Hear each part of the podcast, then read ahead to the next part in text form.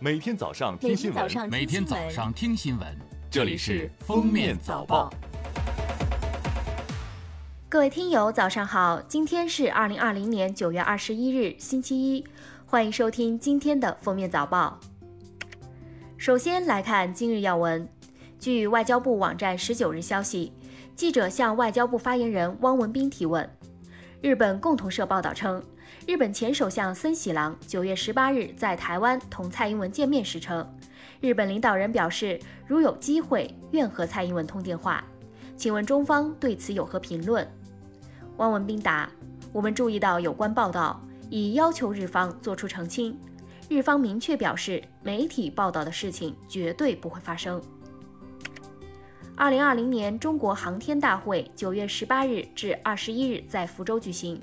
中国探月工程副总工程师于登云在会上透露，中国预计二零二零年年底之前发射嫦娥五号探测器，有望实现中国航天史上的四个首次：首次在月球表面自动采样，首次从月面起飞，首次在三十八万公里外的月球轨道上进行无人交会对接，首次带着月壤以接近第二宇宙速度返回地球。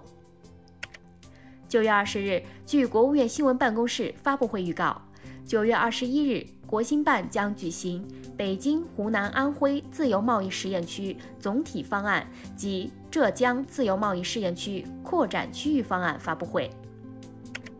下面是热点事件：二十日，十家企业的十八款 App 在京获颁安全认证证书，标志着我国 App 安全认证工作正式开展。据 IT 之家消息，这十八款 App 为云闪付、苏宁易购、中国移动、百度地图、同程旅游、翼龙旅行、车轮、老虎游戏、易气山、CTID 的安卓版和 iOS 版本。二十日凌晨，以中国无人机编队企业在广东珠海市打破了最多无人机同时飞行的吉尼斯世界纪录。本次挑战项目中，三千零五十一架无人机同时升空，打破了由俄罗斯无人机团队保持的两千两百架无人机同时升空的世界纪录。据横店影视城演员工会九月十九日消息，将于二零二零年九月二十五日至十一月二十四日试行群众演员新收费标准。群众演员收费标准从原一百元十个小时改为一百二十元十小时。九月十八日十五时许，重庆奥陶纪景区一工作人员乘坐景区四号速滑线拍摄宣传视频，到站时发生意外，施救过程中从高处坠落。当日十六时二十分，经抢救无效死亡。目前，有关部门已责成景区停运全部速滑项目。事故原因、事故认定正在调查分析中。海南省环岛旅游公路工程可行性研究报告已正式获批通过，标志着该项目已获准建设。公路主线总里程九百九十七点九公里，投资估算约一百六十七亿元。贯穿海口、琼海、三亚等沿海十二个市县和杨浦经济开发区，项目建设资金采用企业自筹加政府支持加社会资本加市场融资方式。下面来听国际新闻。据印度媒体报道，当地时间十八日，尼泊尔新的高中教材将尼泊尔与印度的有争议领土划入了本国版图。同时，尼泊尔中央银行获准用新地图铸造新的一卢比和二卢比面额的硬币。印度和尼泊尔两国之间边界争端由来已久。二零一九年十一月，印度政府在历史性的取消克什米尔特殊地位后，发布新版地图，强行将与尼泊尔的争议地区划入本国领土，激化两国矛盾。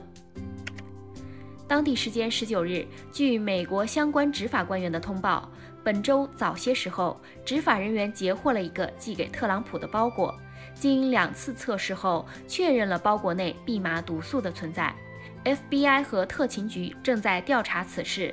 蓖麻毒素是一种剧毒化合物，摄入后会引起恶心、呕吐和胃和肠道内部出血，导致肝、脾和肾衰竭，使人因循环系统崩溃而死亡。